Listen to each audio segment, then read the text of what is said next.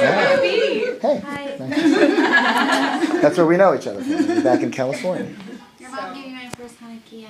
What do you say about that? She gave me also. I mean, that's not something we haven't. Do you still live there? I don't live there. I live here in Ramada School. Um, I teach in Rabbi Brazil's yeshiva in Ramada School. Um, so that's what happened a, a few years ago. I uh, moved to Israel about five years ago. Um, what else about myself? I have two really cute daughters. They're super cute. By objective standards, they're cute. I, mean, I also really like them more than kids that are even cuter than them. By objective standards, but to me, you know, so that's that's that's me. I also teach for for Hineni, international programs. That's HIP, right? Some of us have, have met at HIP, I think, um, as well as for Aish HaTorah. Uh, what else about myself? There's not really much more that you need to know. So uh, quit being nosy. Um, but really, thank you for having me. It's a, it's a pleasure and an honor to be here. Um, Use that one next time. You know, there are different uh, experiences as a, as a as a public speaker. Sometimes you come into a room full of people that are uh, are all texting, you know. um, and then sometimes you come into a room and it's inspirational just to be in the room. This is absolutely what's happening to me now. Um, it's an honor to, to be here with all of you. And, uh, and thank you for, for giving me your attention. Well, I want to tell you about an interesting thing.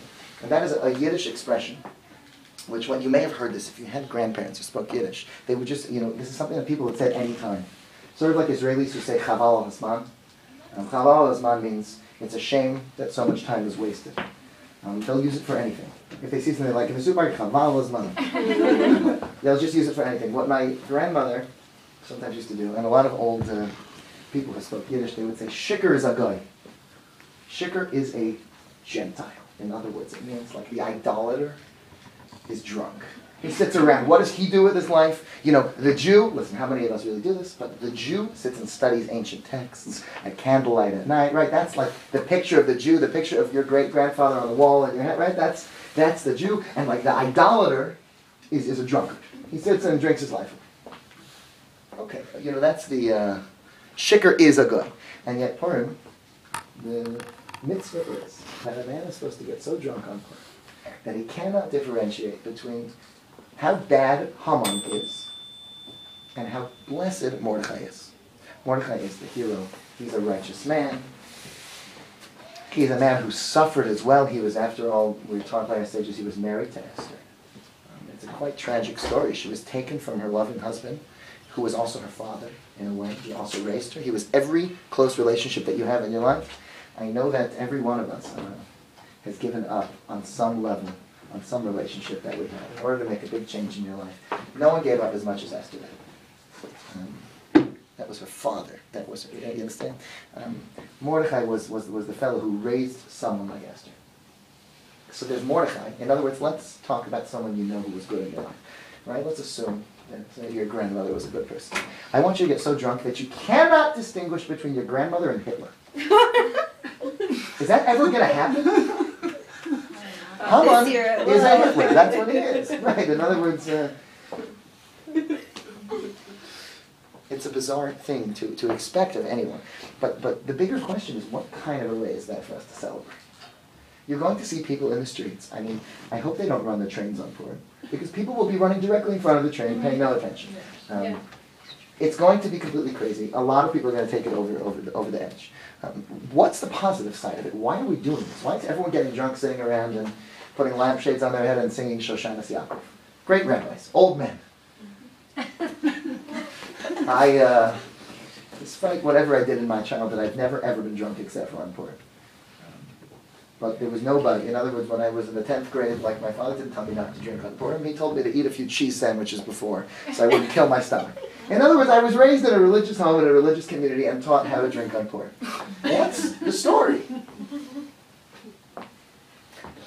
Okay, we're gonna we're gonna take a step away from that question, but at the end we have to get an answer to that. Um,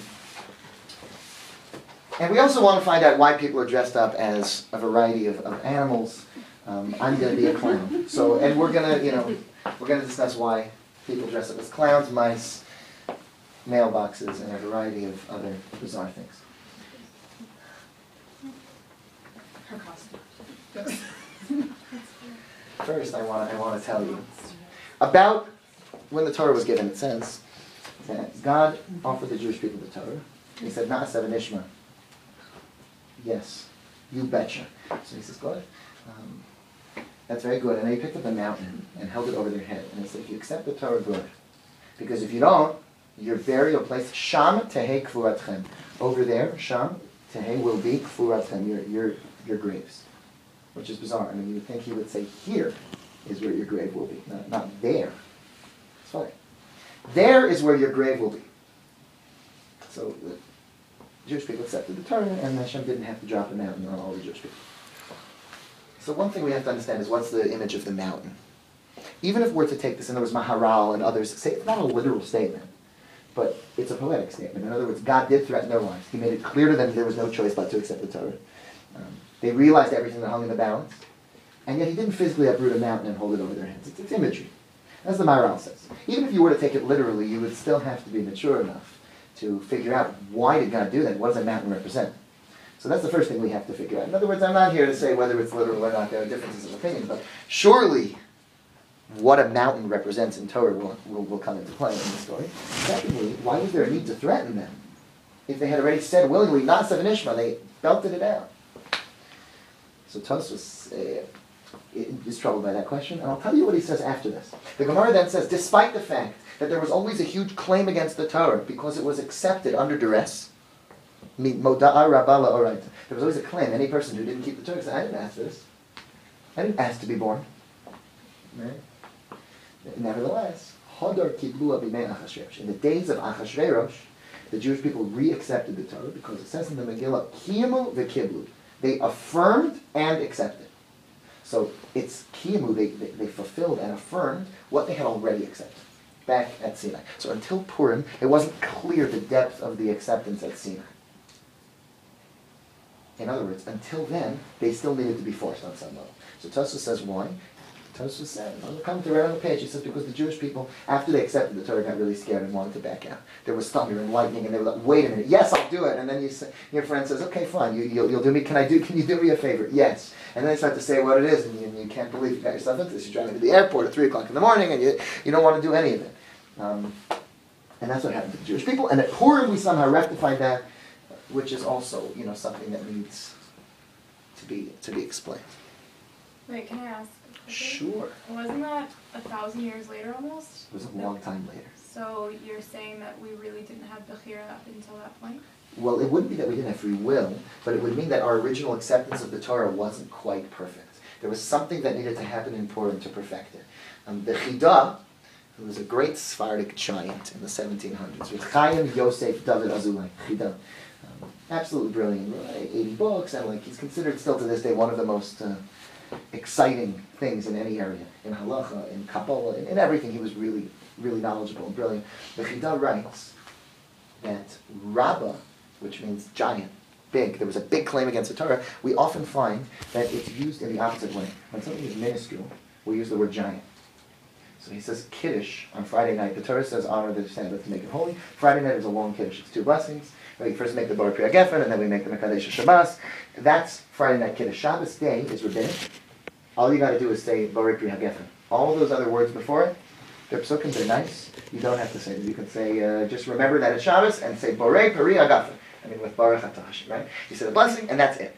Um, and the Shabbos day Kiddush is not to remember that God made the world. It's just because it's a special occasion. We have one special occasions to honor the Shabbos. So what's the story? Why is it called Kiddusha Rabbah? Did you ever hear this? It says, you look in the Siddur, it says Shabbos morning Kiddush is called the giant Kiddush, the big Kiddush. Um, So the reason is, does says that the reason for this is called Lashon Sagi Nahor. In, in Hebrew they call a blind person one with a lot of light. A person who has a lot of vision.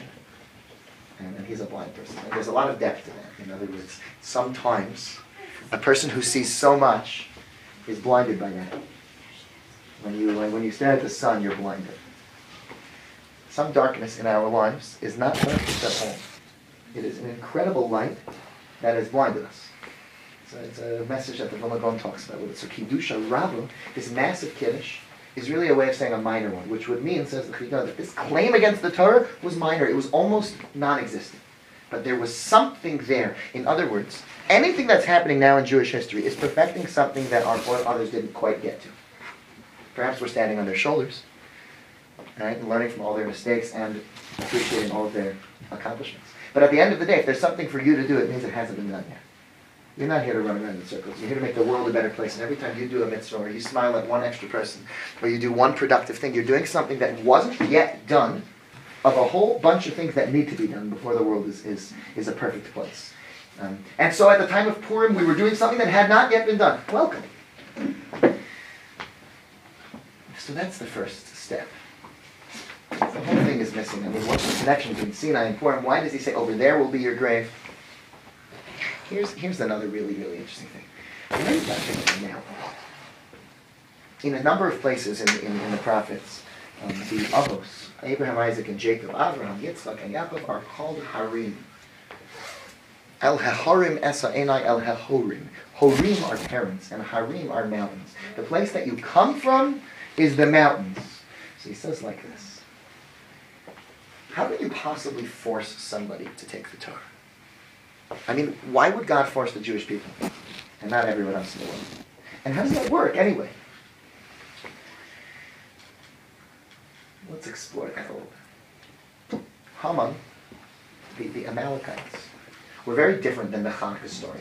Some of you are around learning in depth between Hanukkah and Purim. There's a huge difference. And one of those differences is this. On Purim, it's a huge mitzvah. The mitzvahs of Purim are eating and drinking. They are physical mitzvahs. The mitzvahs on Hanukkah have nothing to do with eating and drinking. There is no mitzvah to eat and drink. If you do, that's cool. That's what it says. If you do, and you sing songs to Hashem and you talk about Torah, then your meal becomes a mitzvah. On Purim, it does not say that for it to be a mitzvah, you have to sing songs and talk about Torah. You don't. You just have to eat food. So the question is why? So one of the commentaries in the Shulchan Aruch says, because at the Hanukkah time, they were attacking our ideology. And so we celebrate ideologically. The Purim time, they were trying to kill our bodies. Lahashmid, laharog, lahabed. They wanted to smash us and break us and, and kill us and kill our little babies and take our money and then cross our names out and write their name on it. That's what they wanted. They wanted to wipe the world out from us.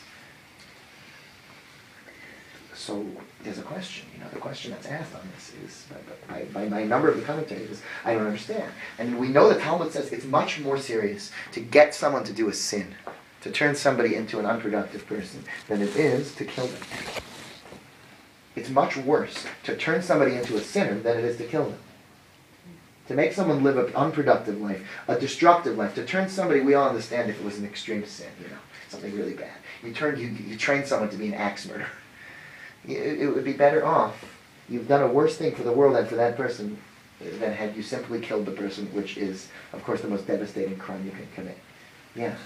Is that for the same reasoning behind this, behind a wayward son? In, in a way. Yes, yes. There it's an interesting thing. It's, it's, a, it's a case that the Torah says will never happen. The wayward son is a case the Torah says will never ever happen.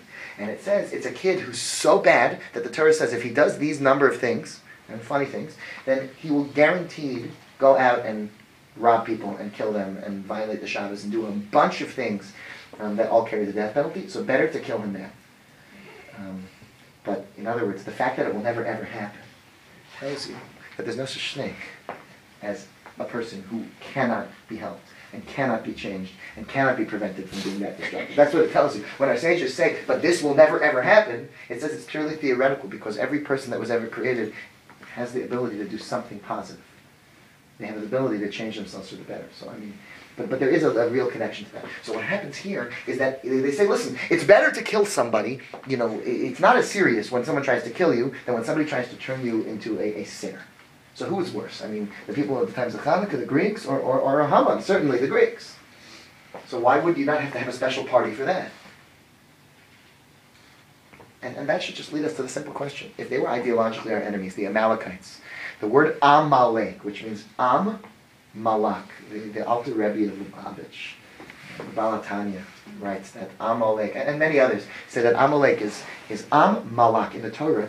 When you slaughter an animal, it's called Shchita. When you slaughter a bird in the temple, it was called Melika. The Kohen, I don't know if you've ever seen these guys, there's some in the old city, with a really long, sharpened thumbnail. Like, like out to here. They just use Um, they use, the Torah describes using your, your, your thumb and to, to, to, quickly and painlessly take off the head of the bird, exactly like Shchita. Um, really interesting thing. Severing the head from the body is called Malika. Amalek is a nation of Malika. They're a nation of severing the head from the body. Amalek was Yodea Esporo, Umiskavein Limrod Bo. They were ones who knew their creator. They knew what was right and nevertheless fought against it. So they knew what was going on. They knew we're going to jump into a bathtub that's boiling hot. We're going to get scalded, but the next people, I've already cooled it off for them. We're going to push the world in our direction. Hitler is very clear. The Jewish people represent conscience. The, he writes this very clearly in his Mein Kampf. He's very clear about what's right and what's wrong. And he says, I don't care about right and wrong. The law of the jungle is right. I pay no attention to what is objectively right and wrong. That's all invented. Um, Amalek was a stage even before that. He's a descendant. Amalek is the one who says, I know what's right and wrong. I remember my grandfather's brother, Uncle Yaakov. Amalek, or my rather, my, my uncle Yaakov. He is, uh, he is uh, not his grandfather, it's his father. His grandfather was Yitzchak. He remembers sitting on his grandfather's knee and his uncle playing with. I mean, he remembers these people in his life. He says, I don't care. If you would have met Isaac once in your life, it would be a better experience than the five-minute you know, sign up sheet that you can get time with Rabbi calendar. I'm just saying. In other words, if there's a rabbi you can get five minutes with, and it blows your mind, people wait three weeks for that. Yitzchak Avinu would have totally taken the cake. For sure. What, what do you say? I mean, he was Isaac, and, and then there's Uncle Yaakov who shows up. You try to kill him every few years. You see him at any of those murderous reunions. So, what's the story? I mean, how do you become that way? The answer is that uh, you and I have a very powerful intellect. In, fact, you'll notice when you want to do something wrong, you know, we all have what's called a Yetzer Hara. We all have a part of us that convinces us to be destructive, tells us to do things we shouldn't do. It's like a voice. You know, you're walking like near a roof, and it's like jump, jump, see what will happen. And so most people don't have it at such an extreme a level, but they do, you know, have a voice that tells them, despite their five years of sobriety, drink, drink something, drink something. Come on. It's, it's a funny thing to have. That voice is not physical. It's super intellectual. When you know, you know, I shouldn't do this, you come up with 600 things in your head that are intellectual to convince you to do it. You say, listen, you know, I heard once in a class that hell is only 12 months long. Anyway, besides, and you remember everything you can't remember five minutes ago, you heard a share. We can't even remember what the guy said. But this, we remember every word of the class that said, by the way, all the cool kids anyway are going to be, I'm going to hang out and listen to harp music. I mean, come on. So you go on with brilliant rationalizations that come up in your head to convince you to do wrong things. Isn't that amazing? What you're battling with is not your physical animal side in its rawest form, just saying, yeah, eat. And the other side is saying, no, we'll get the knife and fork first, you know, don't just use the heel of your hand to, you know, shovel in more, because that is helpful. I mean, I have found that, um, oh my. But I, I will say that, I will say that, that, that when we recognize that incredible intellect, you'll notice in the world, the people, for example, in your life, in my life, in everyone I've ever met, who are the most challenged people um, by our religious view. The people that give us the hardest time for thinking that maybe the world was created and there's objective right and wrong, those people are sometimes the smartest. A natural human being who hasn't developed his intellect doesn't either have the tools to develop his Yetzer Hara in its brilliant form. So the Gemara says in Sukkah, at the end of Tractate Sukkah, Kol HaGodel Mechavera, whoever is greater than his friend, Yitzro Godel Himenu, his passion, his Yetzer Hara is bigger than his friend. You see, the simple person, when you go to the United States of America, I once, you know, in my, in my young years, I went for a, a drive with, with four friends across the United States. And we went through the South. And in some of the places we went, in some of the small towns, we met really simple people. Um, they were religious and they believed in family and they believed in honor and integrity and they couldn't spell much more. You know, their mailbox says M A L E on it. You know, um, really, like you met simple people. You often find things with simple people that are much more real than you do with super intellectuals that you may find. You know, in my uh, I went to high school in Queens. You know, go into the city, you go walk through Greenwich Village, and some of the people you meet there, there's no way to find those just simple, basic things. These are brilliant people. The answer is the more brilliant you become, the more tools you're feeding as well to your Yetzer Hara, to that part of you, to create all these brilliant things in your head. The head is valuable when it penetrates the heart.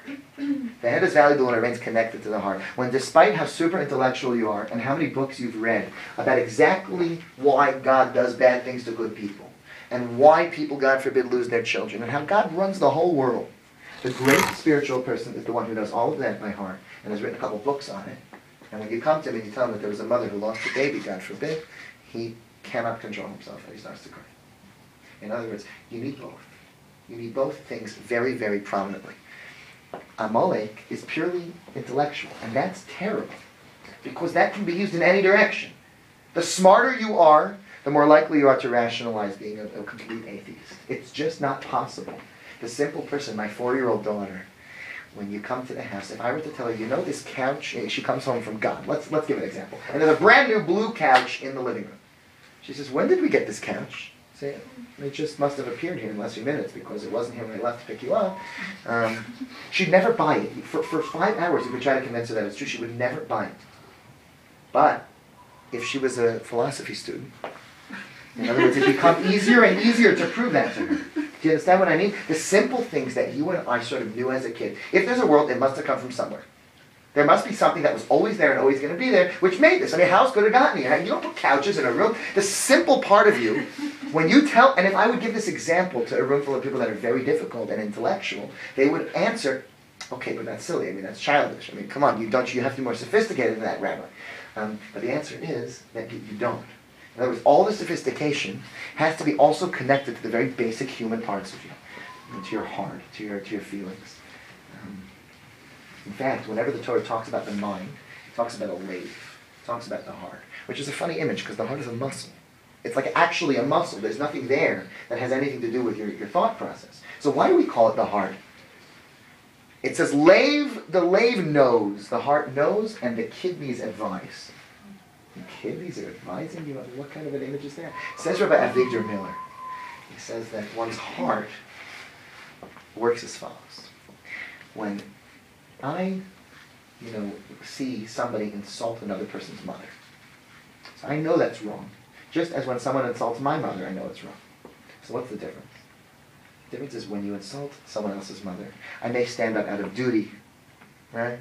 When somebody insults my mother, my heart beats faster. It totally changes me. Knowledge that penetrates you to the point that your heart beats differently, that's knowledge. Other than that, it's not valuable. The kidneys advise. The kidneys produce adrenaline. The kidneys are actually affected. They get you to do something. In other words, knowledge cannot just be listed by the things that you can recite back from, from elementary school. Amalek is a nation of Malika. They're a nation of people who separate what you do from what you know. So it's funny then that they would attack our bodies. We already have an inkling of why. In other words, you really see they don't like the holiness that our bodies are attaining. They don't like that our bodies are changing based on our Torah. But I'll tell you something else about, about Amalek. Amalek knows the following Gemara. The Gemara says that there's a verse in, in, in the Song of Songs, um, Kefelach harimon rakosech, which our sages tell us means that even the emptiest Jew, even the emptiest Jew is packed with mitzvahs like a pomegranate.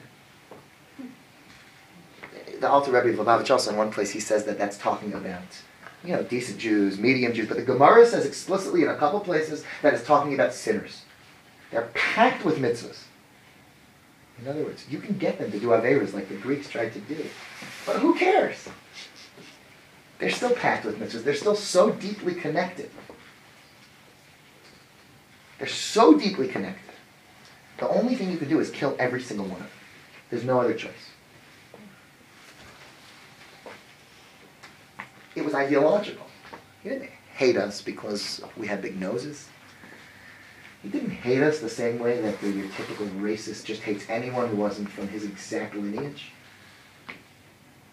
He hated us because there's no other way to get rid of this ideology. They're so infused with it that there's nothing else that can be done.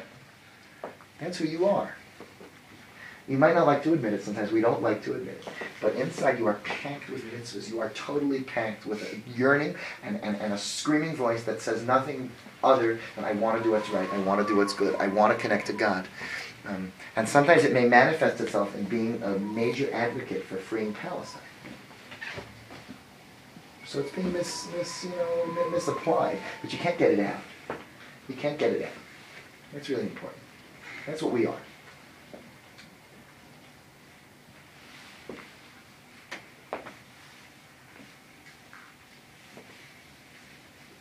There was a great rabbi who once said something more in this Gemara. Because, you know, when I say they're packed with mitzvahs, I mean, you and I know some real creeps. I mean, like, I met some of these people. Not everyone, it seems, appears to be at all connected to their mitzvahs and packed with them. But, but here's, here's what, uh, I, think, it was Rav Kook who said this, you know. I, I, didn't, I didn't see it inside, I heard a quote from one of his students on it, but it, it, it's a beautiful thing. I mean, I can't, uh, I can't not say who it was. You know, listen to what he says. He says, Uh, when you eat an apple or an orange or any other fruit, you discard the pits and you eat the flesh. A pomegranate is notable that everything else is, is completely meaningless. The, the pits are what you eat. So he says the sinners in the Jewish people may make mistakes and they may do bad things, but ultimately they define themselves deep down by their mitzvahs and their good deeds. Deeply they know that that's who they really are. It may be once a year. It may be once every five years. But that's who they really are. That's how you and I are. We ultimately will have to live with ourselves, knowing that we are our good deeds. We are the pits, the, the things that plant hundreds and hundreds of other trees.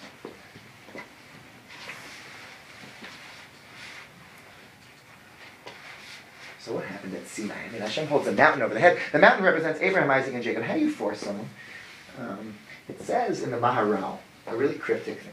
He says that when someone converts to the Jewish people, they're like a newborn baby, the Gemara says. They're like a brand new person, son of son, son or daughter of Abraham and Sarah, right? I mean, they're uh, as connected as, as you can ever possibly get to Abraham and Sarah, and that's what conversion is about. Okay, so the Jewish people at Sinai were all considered converts, but there's a difference. Listen to this. There's a difference between a conversion that was coerced on a person, when like a mountain was over your head, and every other conversion. That is, that with every other conversion, you're no longer related to your relatives. You're just the son of Abraham and Sarah. Whereas with the conversion that's forced, you maintain relationship with your relatives. So for example, according to technical Torah law, the rabbis forbade it. A brother and sister could have been married if they converted. Because they're technically not related. The rabbi said, listen, that's not what the Torah is about. The Torah didn't want you to do that either, but it's a rabbinic commandment. However, since the Talmud says that even after Sinai, brothers and sisters were disappointed and family members were disappointed that they couldn't be married and they couldn't, you know. So uh, that's what it says. It says people were distressed about this. So the Maharal proves from there and other places that when you're forced to convert, you maintain your connection to your family even after the conversion. The question is, why on earth should that be? So the Apirion, which is a book on Chumash from, from the author of Kitzur Shulchan Aruch, which is like an abridged version of, of, of, of, uh, of the Code of Jewish Law. You know, it tells you how to keep Purim, how to keep, I mean, very simple. They have it in English. Um, he also wrote a beautiful book on Chumash called Apirion. He says, the only way you can force someone to do something and have that mean anything is if deep down inside they want it with all their heart. There's a law in the Torah that when there's a man who's being recalcitrant and difficult, and he doesn't want to give his wife a divorce, you can beat him until he says, I want it. So why does he have to say, I want it? Because if a guy gives a divorce, hands over a divorce document, without saying, I want this, then it doesn't work. But if he's in the mikveh and you're holding him in and he takes it one gasp you say, listen, I'll put you back in, unless you say, I want it, you put him back in, and by the tenth time he says, I want it. Oh, she's the He wanted it. So the Rambam says, how absurd is that? What do you mean you wanted it? You were forced at gunpoint. You wanted that rather than die, but you didn't want the divorce. So says the Rambam that really every one of us, anyone who identifies themselves as a Jew, who wants to be a Jew, once you know he wants to be a Jew, that means that deep down inside, he wants to do what's right. And if there's something that's stopping you or I from doing what's right, it's not us. It's something from the outside. It's something that took over us. It's a mood we got in. It's a passion we're dealing with. But it's not really us. It's not our heart. It's not who we really are. So, all you got to do, this guy who is refusing to do something, if you force him to do it, he's doing what he wants in his heart. And he's doing it physically. The only thing is he's saying he doesn't want it. All you have to do is change his speech. If there's something you don't want to do that's in the Torah, don't worry, you really do want to do it. Your heart is screaming all day that it wants to do it. It's the only thing that will really make you deeply, deeply happy and fulfilled. But you say, I don't want it, just say the words, I do want it. I do want it. When you say anything, you believe it. When you have little kids, you know, it could be done. They hate to go to God. You know, God is fun, God is fun, and the next day they like it. Um, you put enjoy Coke on billboards all over a town, and people suddenly decide that Coca-Cola is better than other drinks. I have done blind taste tests many times with my students between store brands and Coca-Cola, Coke, and Pepsi, and people cannot tell the difference. Now, a lot of it is in your head, which is also real pleasure. I mean, that's not, there's nothing wrong with recognizing that a lot of the pleasure that we have in food is the presentation, and is the, a lot of other things that are not just necessarily physically the actual taste on our palate. That's fine. You know, the fact that when we see Coca-Cola, we enjoy it more than the next drink. We actually enjoy it more, we get more pleasure, I'm not denying that. But what I am telling you, what I am saying, is that when you advertise something again and again and again, it works. If you say, I want it, I want it, I want it enough, I love this, this is meaningful, this is real, and you, and and you believe it, and you make the conscious choice to be happy and to like it, it will work. It absolutely will work. It's, it's not easy to train yourself to do that, but it's the secret to happiness in life. It's really the secret. This is the best thing. From now on, I'm going to do this, or I'm going to do that. I'm going to love this person. I'm going to get along with this, uh, this one of my in-laws. You know, Uh, such decisions actually really, really work when they're, when they're conscious. This fellow says, "I want it," even if he's forced to say, "I want it," since deep down inside he wants it. It works. So says the Apirion. When the Jewish people stood at Har Sinai, if you force them to keep the Torah, the only way that works is if you recognize that deep down inside they're connected to Abraham. They're connected to Abraham, Isaac, and Jacob. They were raised and brought to the world by this group of people who taught about truth and taught and, and, and taught the world the raw material necessary for the for the Ten Commandments to be written on. Um, there's this beautiful medrash that says there was a stone that hung around Abraham's neck. And uh, anyone who would look at it, the Gemara says, anyone who looked at it would be cured from all of their diseases. And when Abraham was done and he died, that was hung up on the sun. And then it says that the Torah, the Ten Commandments, were carved into that rock that hung around Abraham's neck. So the commentaries explain Rabbeinu Bechaya and Abarbanel, and one after another say it's not a physical stone that cures the sick. None of us can be convinced that there is such a thing. However, it means there were pearls of wisdom that came from Abraham's mouth and cured any spiritual ailment that existed. Any person who had trouble understanding something, you know, you could go to Abraham and he would sit with you patiently and give you the most delicious food in the world, um, give you a palace to sleep in, and every day you'd come learn from him and you'd be completely cured of your spiritual things. That stone was the raw material with which the Ten Commandments were written on. There wasn't a way that this world could have handled the truth of the Torah without Abraham. And every single one of us who's connected to him has to know that that is the first step. That is how we became connected. It's because we have some Abraham in us. There's no other way. So says the uh, says the Apirion. When the people converted at Sinai, they were being forced into it. In order to be forced into it, they had to maintain their relatives. Because if they were to cut themselves off from their ancestors, then the conversion couldn't work. The whole way the conversion works is we say, listen, maybe I have to force you, but I know that since you're descendants of Abraham and you have a piece of Abraham inside of you, that it will work.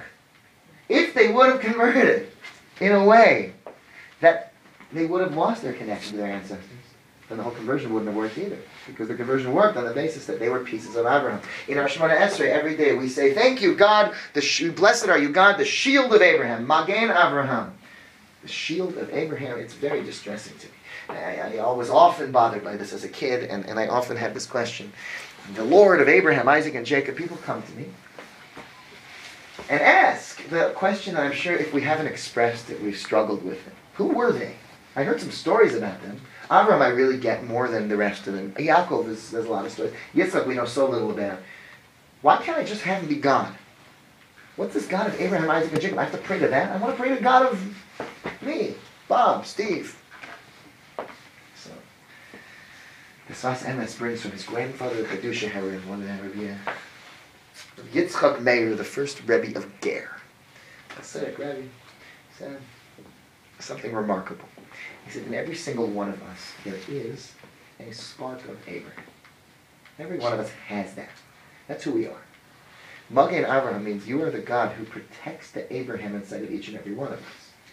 We have Abraham, Yitzchak, and Yaakov. We have pieces of them inside of us. Sarah, Rivka, Rachel, Leah. even, even Bilhah and Zilpah. In other words, these people are inside of every one of us. All the, the, the forefathers and, the, and, and, and, and our, our grandmothers, and that's who we are.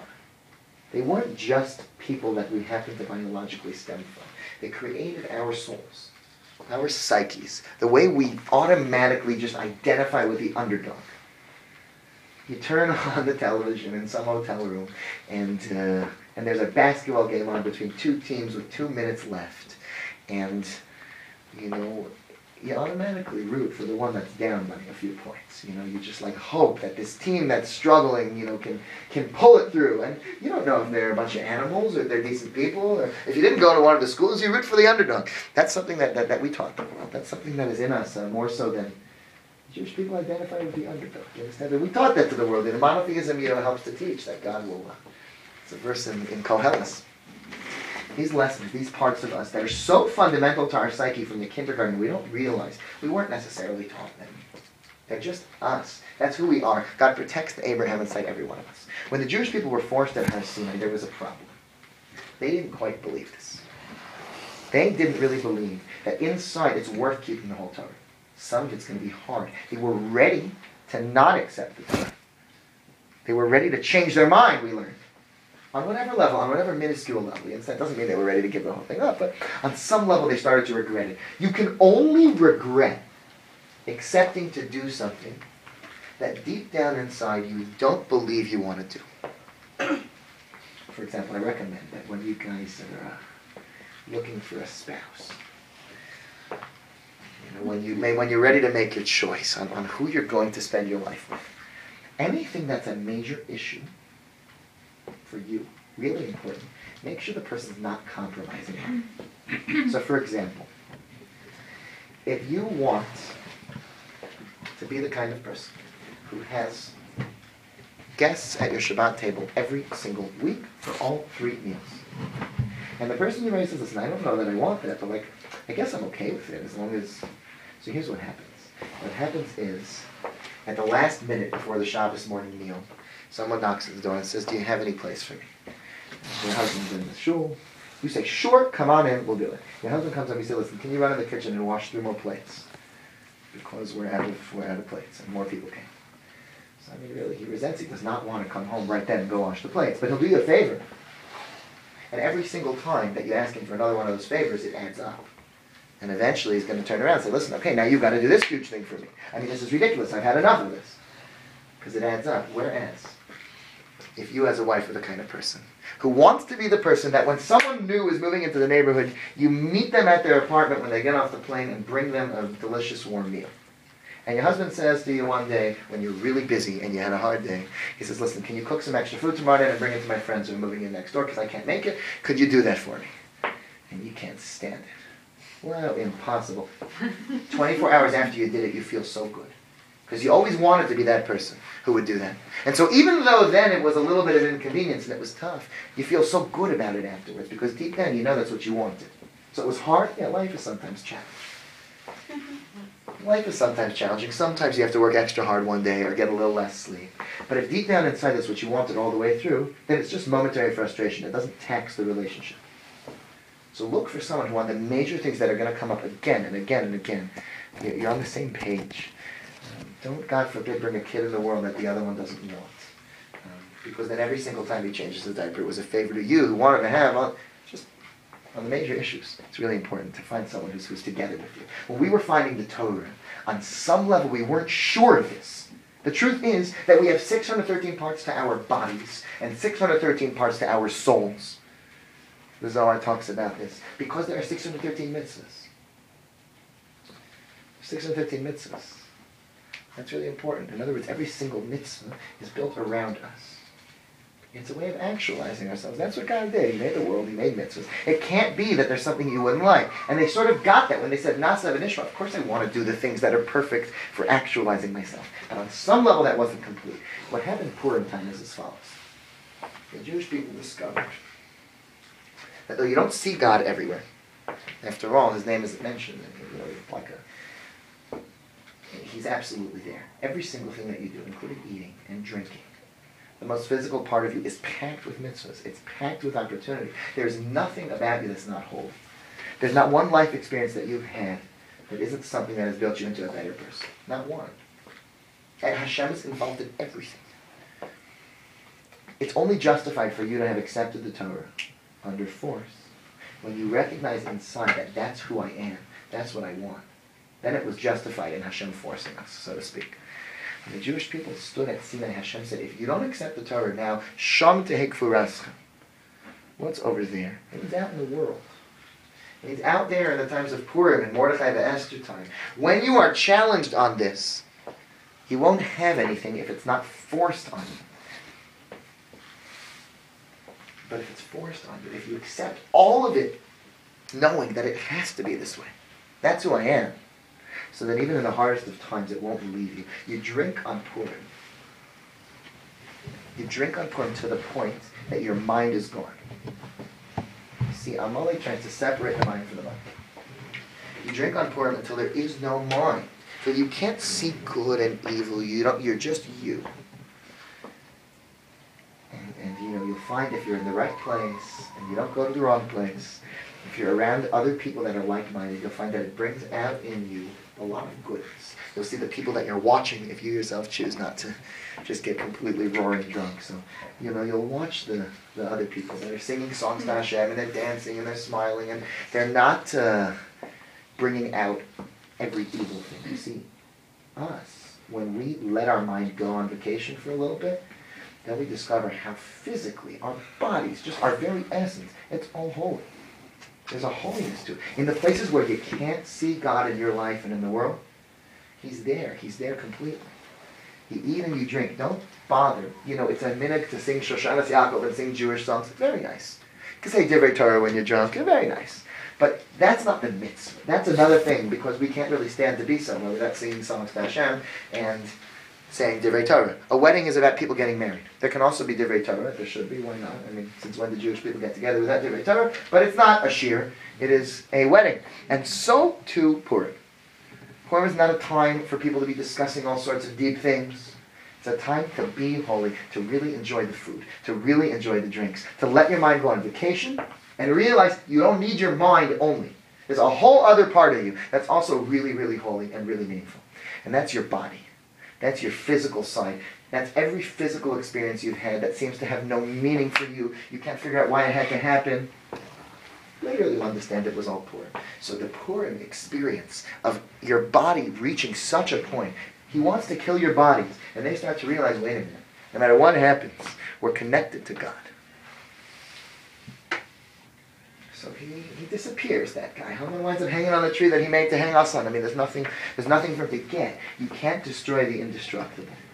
Uh, you can keep throwing things against it, but it's a boomerang. It's just going to bounce back and hit you in the face eventually because you can't break, you know, the, the holiness that is inherent in the Jewish people. And, and in, in reality, to say the Jewish people is, is, is, is, is, is a mistake. Because despite the fact that we are the ambassadors of this in the world, the Torah is explicit. It's not so much our job or our mandate, but it is the end game.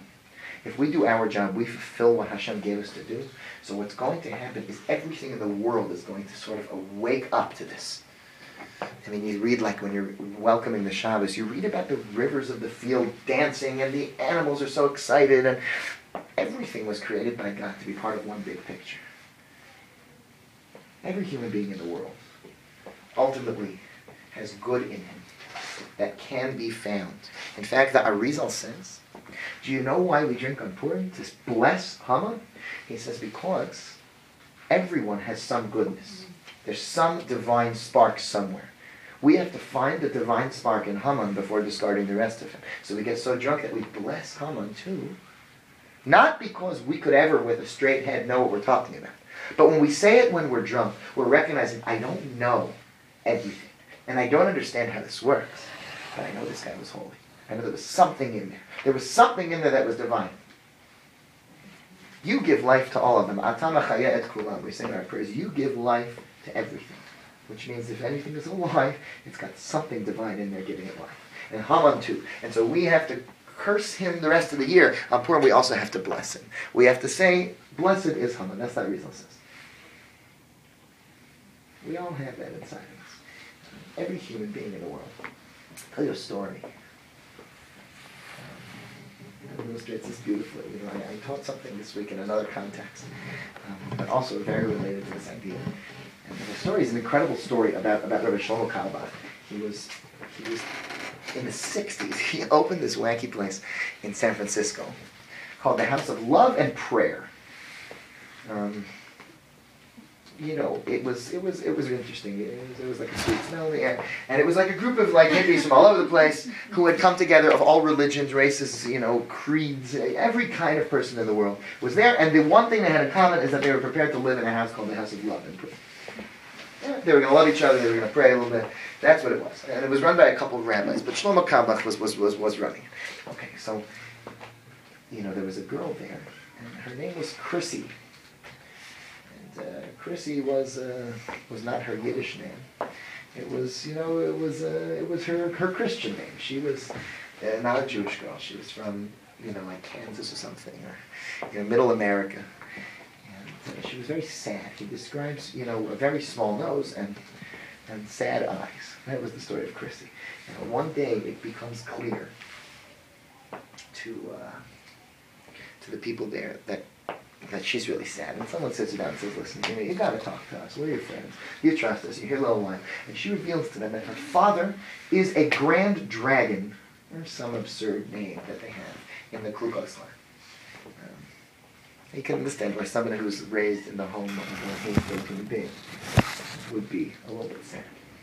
In any event, she ran away from home, and that's where she's there. And like you know, she used to say, like, if my father ever finds out that I sought refuge with some rabbis, I don't know what he would do. Okay, um, we're gonna find out. The life went on, and a couple of weeks later, they notice that Chrissy gets off the phone. She hangs up the phone that's like I guess in the common room, and she is white as a sheet. That pun was deliberately intended. Um, so, you know, she's lost all color from her face. She's totally, you know, doesn't know what's going on. And she says, listen, uh, you know, my father, you know, is on the way here. My mother told me he had hired a private investigator. He found out where I am, and he is on his way here. He got in his truck and, and came, you know, and is on the way to find me.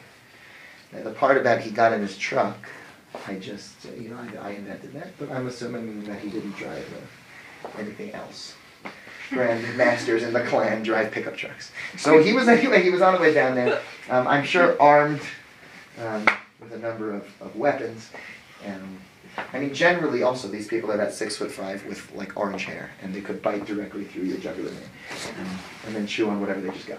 Um, and that's what everyone in the house was worried about, as they quickly made hiding places. And, and when there was a knock on the door about a day later, the book that I read describes people scattering literally people running, a couple people trying to, you know, go like uh, Miami Vice style out the, the clothesline. There were people hiding in the shower. Um, wacky stuff was happening over there. Left in the common room, right in front of the door, was Shlomo Carlebach and Chrissy, um, and like, you know, little eyes peeking out from closets. So they go to the door. Rabbi Carlebach says, wait here. He opens up the door and he says, are you Chrissy's father? And like, uh, you know, he sees the payas and sits hanging out. Guitar slung over his shoulder. And he, run, he, he gives him a big hug and he says, I want you to know something. I've been waiting to meet you for a long time. So he says, Really? I mean, what, why? I was just totally, totally floored by this. So he says, You know, because your daughter, the way she talks about you, she loves you so much. So he says, You know, that's a crock of, uh, of baloney. She doesn't love me. She ran away from home. If she ran away, why does she love me so much? So he said, My sweetest friend. He said, You might think that she doesn't love you because she doesn't always know how to express it. But her love for you runs so deep. She loves you so much. And the guy was like, had no breath left in his. Uh, no problem. She sat down on the couch. He spoke with his daughter for a couple of hours. When he left, he came over to Rabbi. He says, you know, Rabbi, listen, I don't want any of these rabbis talking to my daughter. Except for you, you know, you're okay. But the rest of them, and, and with that he left.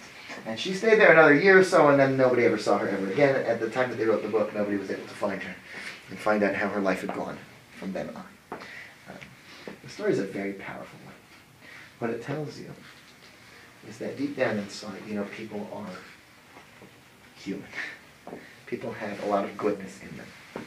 The job of the Jewish people is to excel in living that sort of a life. Excel at telling yourself, yes, I do want to do what's right. Just like when a little child, I mean, if you've ever been around kindergartners, the kid will pick up his hand and be about to smack another kid. And you say, you know, I'm so proud of you, Joey, how you're not hitting your brother, how you're controlling yourself. and 99 out of 100 times the kid will put his arm down. In other words, if he can do it, almost always it will work. Sometimes you got the kid when he was in such a rage that it really wasn't in his control at that moment.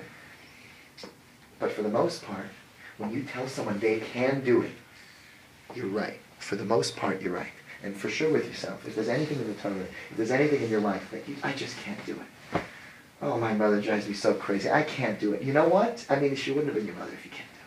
You can. You just have to remind yourself that you can. You just have to know that our job in the world is to show that we can do what's right. We can build a peaceful, loving, kind world. We can have meaning. We can. And we will.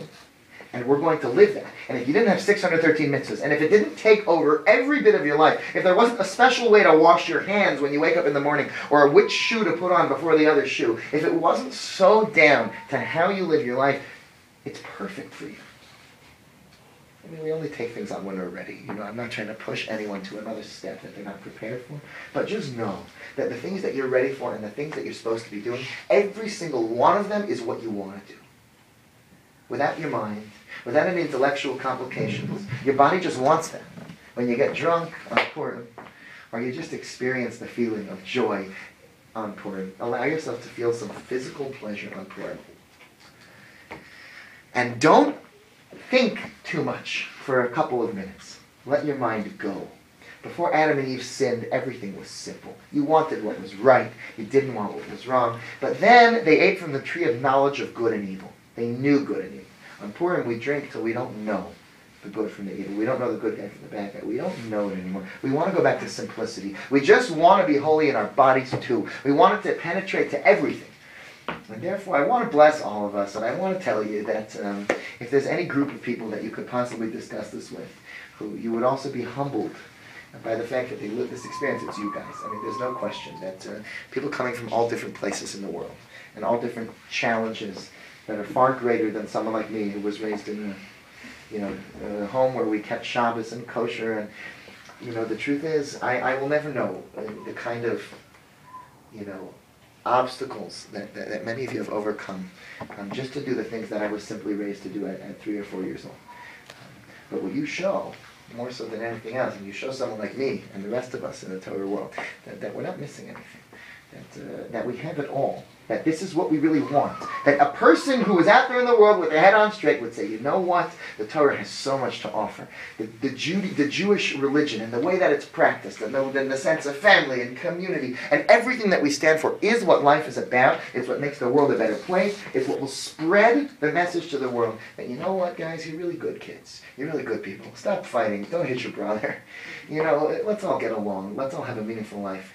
Um, so on Purim, you know, when you see that drunken kid and you think, what a jerk, you know, where, you know, just to realize that the whole message of this day is like, even when he's drunk, you still love him. Even when he's doing something silly and running around and getting in front of your bus and now the bus can't go and you're sitting there trying to get to the Purim party, you know, you still love that guy so much because you didn't love his intellect, you didn't love his decision making, you just love the person who's down under that because that person is, is holy too. Thank you so much for your attention.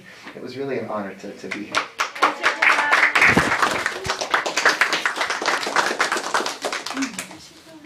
Thank you. Thank you.